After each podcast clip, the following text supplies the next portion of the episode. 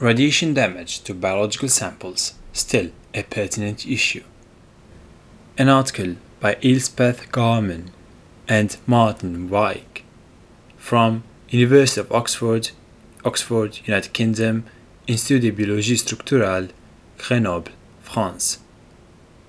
Journal of Synchrotron Radiation, two thousand twenty-one. An understanding of radiation damage effects suffered by biological samples during structure analysis using both X-ray and electrons is pivotal to obtain reliable molecular models of imaged molecules. This special issue of radiation damage contains six papers reporting analysis of damage from a range of biophysical imaging techniques. For X-ray diffraction, an in-depth study of multicrystal small wedge data collection, single-wavelength anomalous dispersion phasing protocols is presented, concluding that an observed dose of five M G Y per crystal was optimal to allow reliable phasing. For small-angle X-ray scattering, experiments are reported that evaluate the efficacy of three radical scavengers using a protein designed to give a clear signature of damage in a form of a large conformational change upon the breakage of a disulfide bond. The use of X-rays to induce hydroxyl radicals from the radiolysis of water for X-ray footprinting are covered in two papers. In the first, new developments and the data collection pipeline at the N S L S two high-throughput dedicated synchrotron beamline are described, and in the second, the X-ray induced changes in three different proteins under aerobic and low oxygen conditions are investigated and correlated with the absorbed dose. Studies in X F E L science are represented by a report on simulations of ultrafast dynamics on protic ionic liquids, and lastly, a broad coverage of possible methods for dose efficiency improvements in modalities using electrons is presented. These papers, as well as a brief synopsis of some other relevant literature published since the last Journal of Synchrotron Radiation special issue on radiation damage in two thousand nineteen, are summarized below.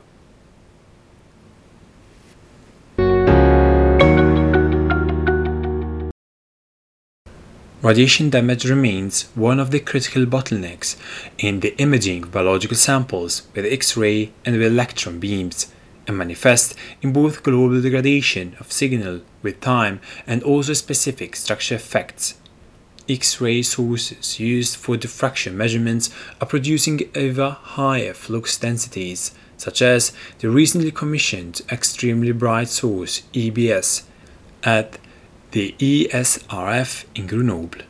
Moreover, the explosion in the number of cryo-electron microscopy molecular structure models now being deposited has focused the attention of more researchers on the effects of radiation damage inflicted during the measurements.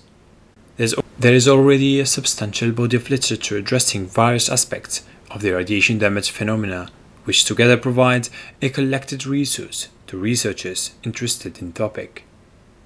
In this special issue of the Journal of Synchrotron Radiation, there are six papers covering considerations of radiation damage effects and mitigation strategies in a wider range of biophysical imaging methods than previously presented in the above-mentioned collection of workshop papers. These include aspects of sample degradation in macromolecular crystallography, M X, small-angle X-ray scattering, SAXS, X-ray footprinting mass spectrometry, X f M S, and cryo-electron microscopy, cryo E M. In all cases, the focus is on finding strategies to mitigate the effects of absorbed dose. Dose is the preferred metric against which to monitor diffraction fading, increases in scaling B factors, mosaicity, and unit cell parameters, as well as the specific structure damage suffered by the biological molecule under investigation, including heightened atomic B factors in the final refined model. Typically, the value of dose in an experiment cannot be measured, but can only be estimated from the particular beam conditions and sample constitutions. So, the reliable characterization of the required parameters, it is important to be able to compare measurements taken and the varying data collection protocols at different sites. Collecting X-ray crystallographic data from tiny macromolecular crystals is becoming more and more widespread thanks to increasingly intense synchrotron microfocus beamlines, and is facilitated by dedicated programs such as the Automatic System for High Throughput Structure Analysis (Z O O). The latter supports small wedge synchrotron crystallography (S W S X) that consists of collecting small wedge subdatasets from a multitude of microcrystals mounted in a cryo loop that are then merged into a full dataset. In this issue, Hirata and co-workers systematically address the effect of absorbed stores on S W S X structure determination. In particular, they aimed to determine the optimal dose for sulfur S A D, S S A D phasing. More than four hundred small wedge subdatasets were collected at one hundred Kelvin from densely packed lysozyme crystals at five different doses and three different wavelengths, and the success of S S A D phasing was monitored by calculating map correlation coefficients C C map. At all three wavelengths, C C map was higher than five milligray, implying that an optimal balance between diffraction intensity and radiation damage had been reached. This optimal dose value is in line with the point of diminishing returns, about three milligray, for S S A D phasing, above which radiation-induced deterioration of data quality outweighs the gain in that data quality arising from increased multiplicity. Progress in observing and understanding X-ray radiation damage at one hundred Kelvin has also been reported in some other publications since the last G S R radiation damage special issue.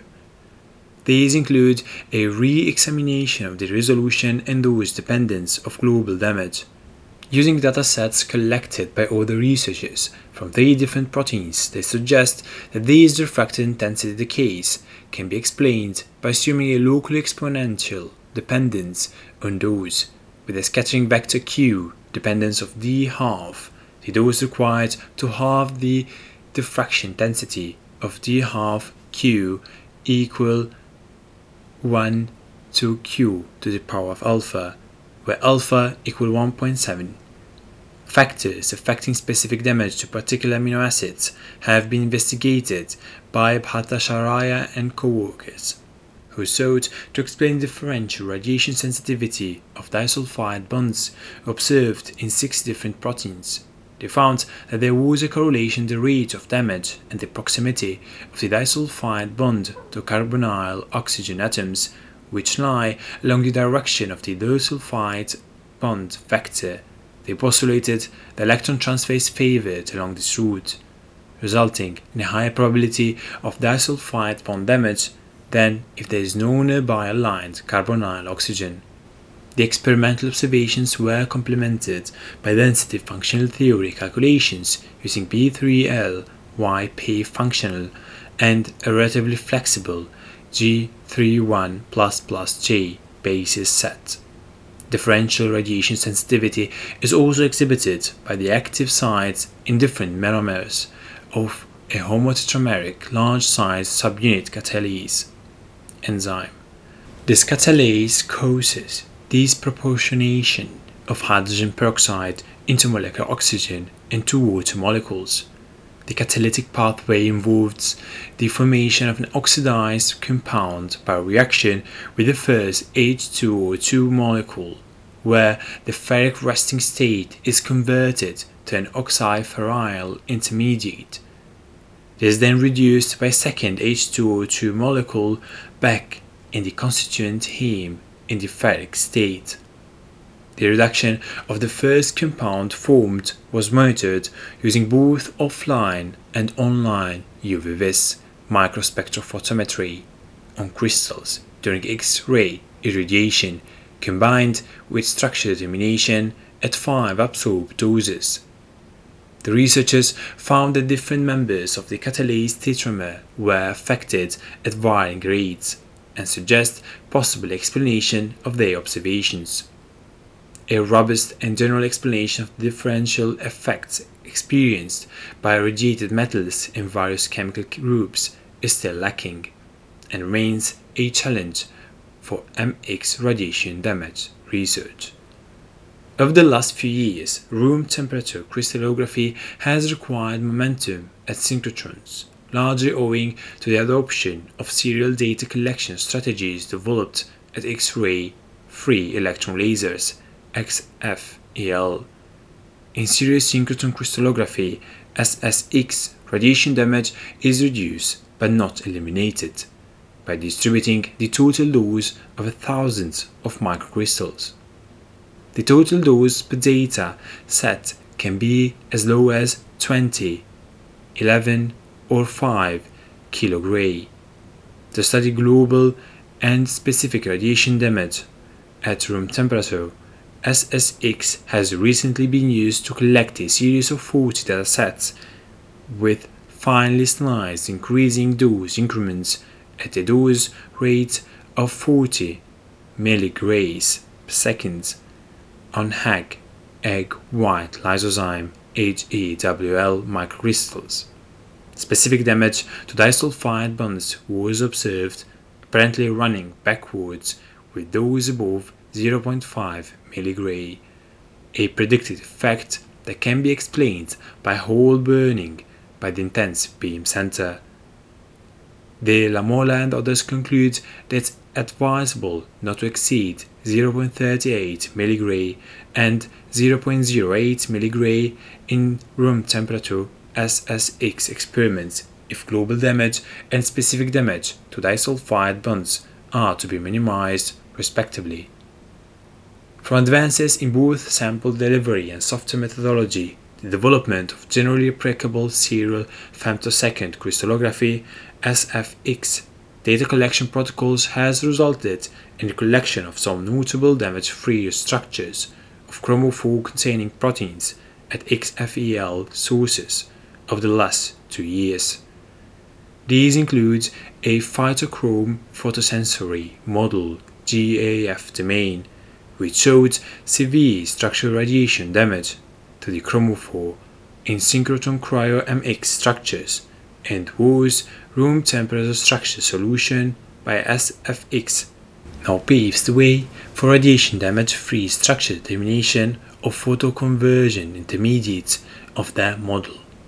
Another example is the S F X structure solution of a soluble methane monooxygenase hydrolase complex with its regulatory component in its fully oxidized and its fully reduced states.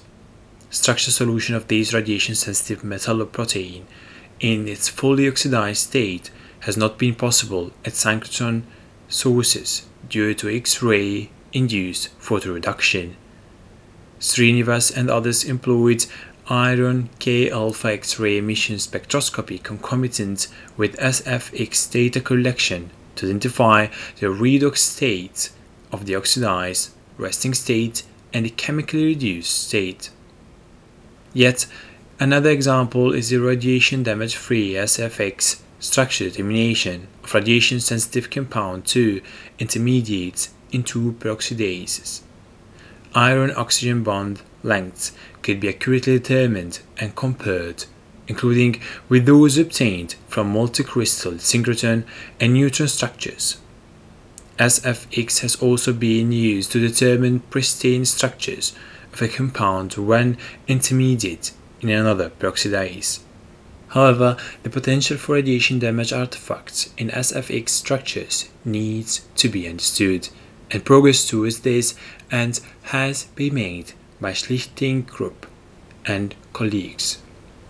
They carried out a systematic analysis of a number of damage indicators, including the length of the disulfide bonds in thaumatin and a gadolinium derivative of lysozyme as a function of the delay time between pairs of fifteen femtosecond long X F E L pump and X F E L probe pulses with energies just below and just above the iron K edge at seven point one one two kilo electron volts, respectively.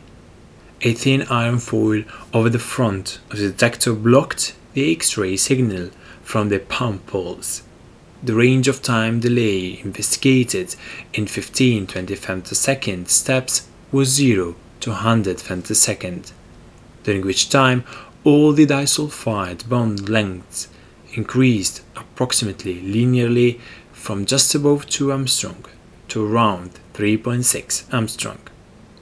The observed variation in bond length increase among the different bonds was attributed to the influence of their particular local environment within the protein. Simulations of the dynamics of the ions produced by X F E L beam using two different methods were reported in the same paper and were able to reproduce the trends of the experimental data. Thus, in order to obtain radiation damage-free X F E L structures, the use of a short process is feasible, is advisable. In X F E L experiments, most of the doses thus far estimated in the literature do not represent the true situation in the experiment, since they do not include any time resolution. The diffraction process is much faster than most of the processes contributing to the dose, including that of photoelectron, P E, energy loss in the crystal. To address this challenge, the software program RADDOSE-X F E L has been developed to include a timestamp and thus time resolution for every interaction which contributes to the absorbed dose.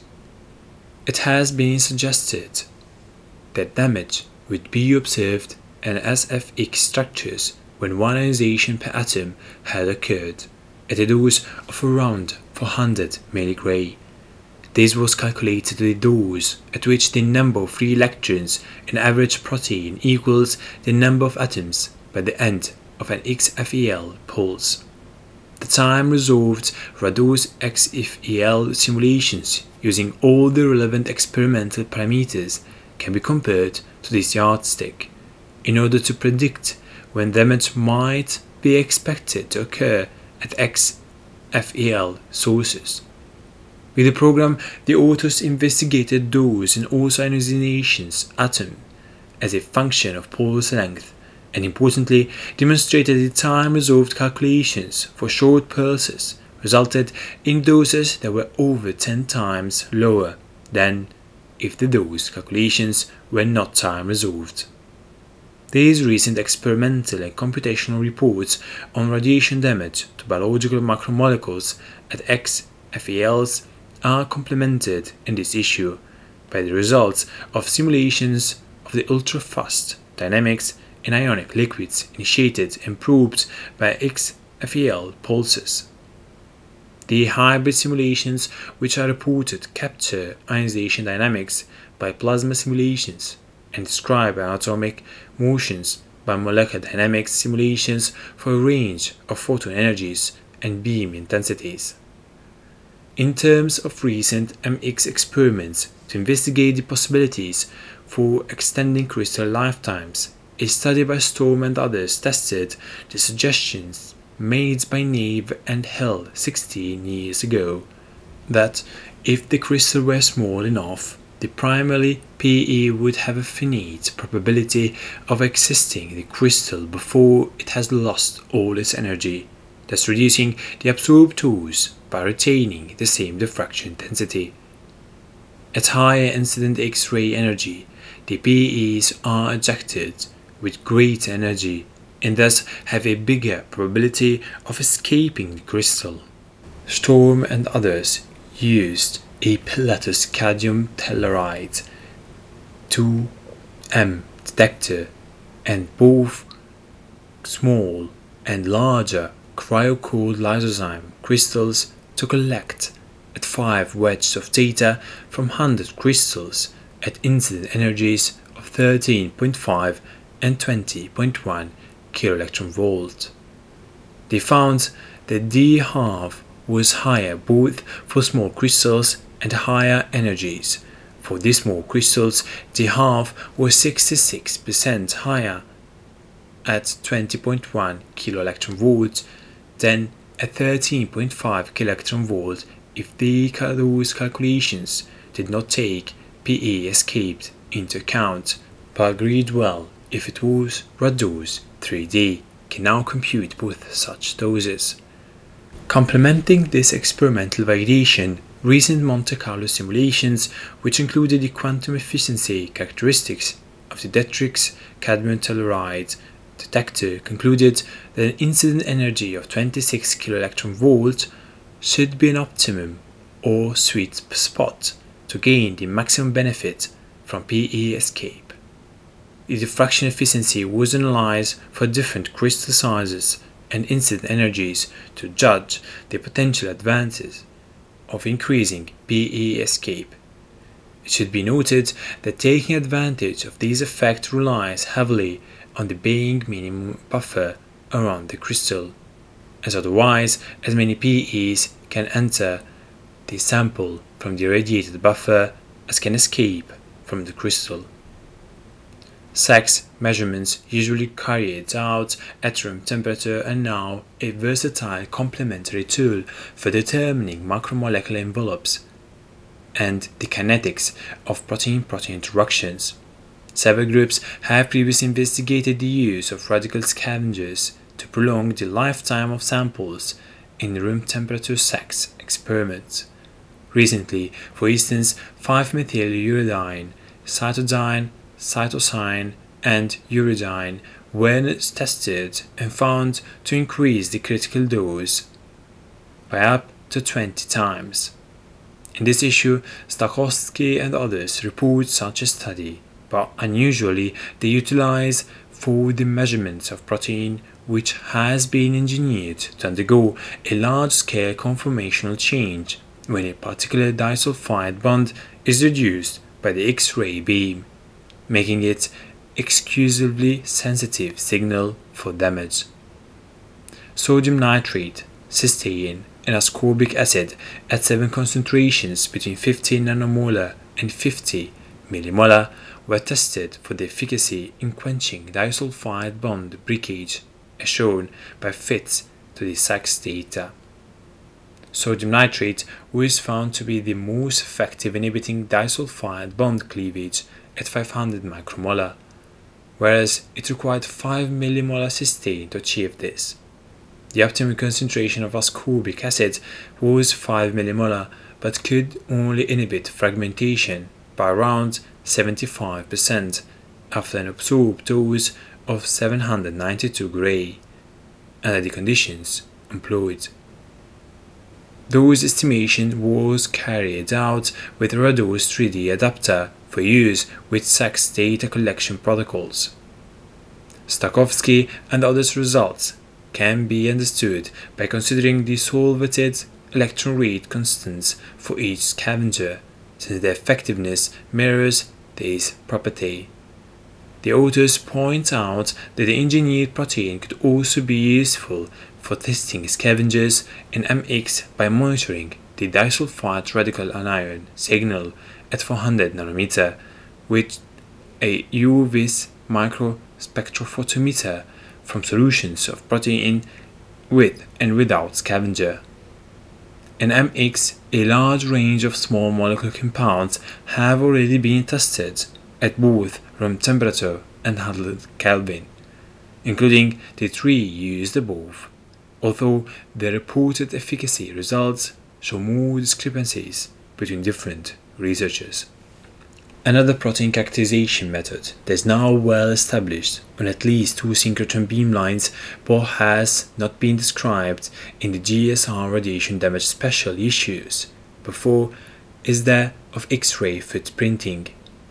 A broad bandwidth X-ray beam is used to induce water radiolysis in dilute, aqueous, room temperature samples of protein and nucleic acid dissolved in millimeter concentrations of various buffers and the hydroxyl radicals, so produced react with solvent accessible sites, resulting in oxidative covalent modifications to the sample molecule. The fragments of the sample are then analyzed by gel electrophoresis or liquid chromatography mass spectrometry to identify the points of modification, thereby allowing the susceptible regions of the protein or nucleic acid to be inferred.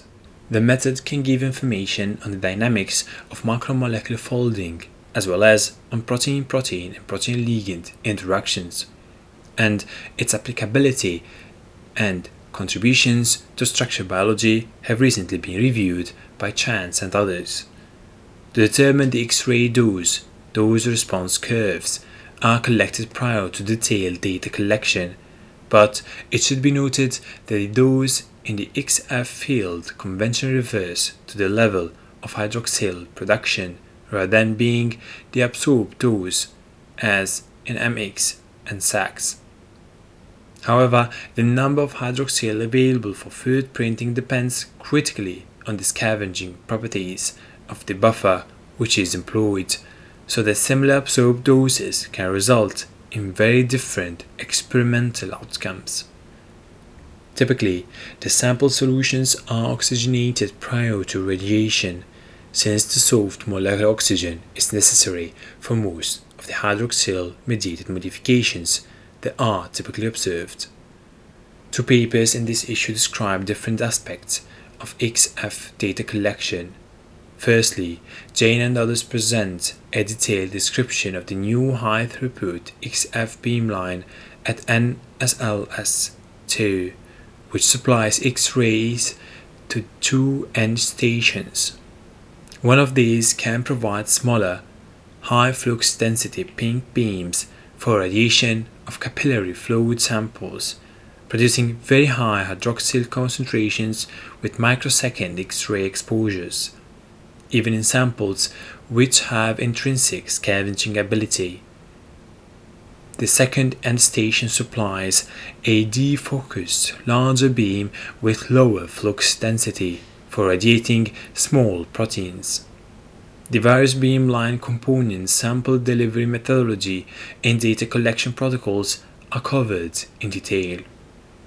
Also described are experiments to probe the effect on the level of hydroxyl production when using twenty-six different reagents often used in sample buffers as an indicator of hydroxyl presence in the solutions. The authors use the Alexa four eighty-eight fluorophore-hydroxyl dose reporter molecule, whose fluorescence is destroyed by hydroxyl, and so hydroxyl levels can be correlated to utilize exposure time and X-ray flux.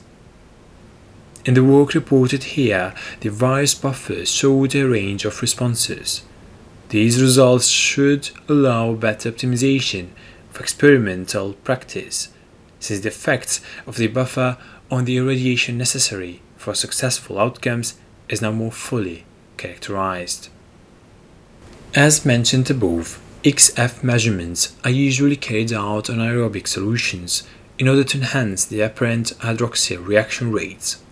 In the second contribution of X F to this special issue, Christinen and others described experiments designed to investigate the effect of different oxygen concentrations on the extent of damage inflicted on the different protein solutions, cytochrome C, myoglobin, and lysozyme, and compare this with the damage in aerated solutions.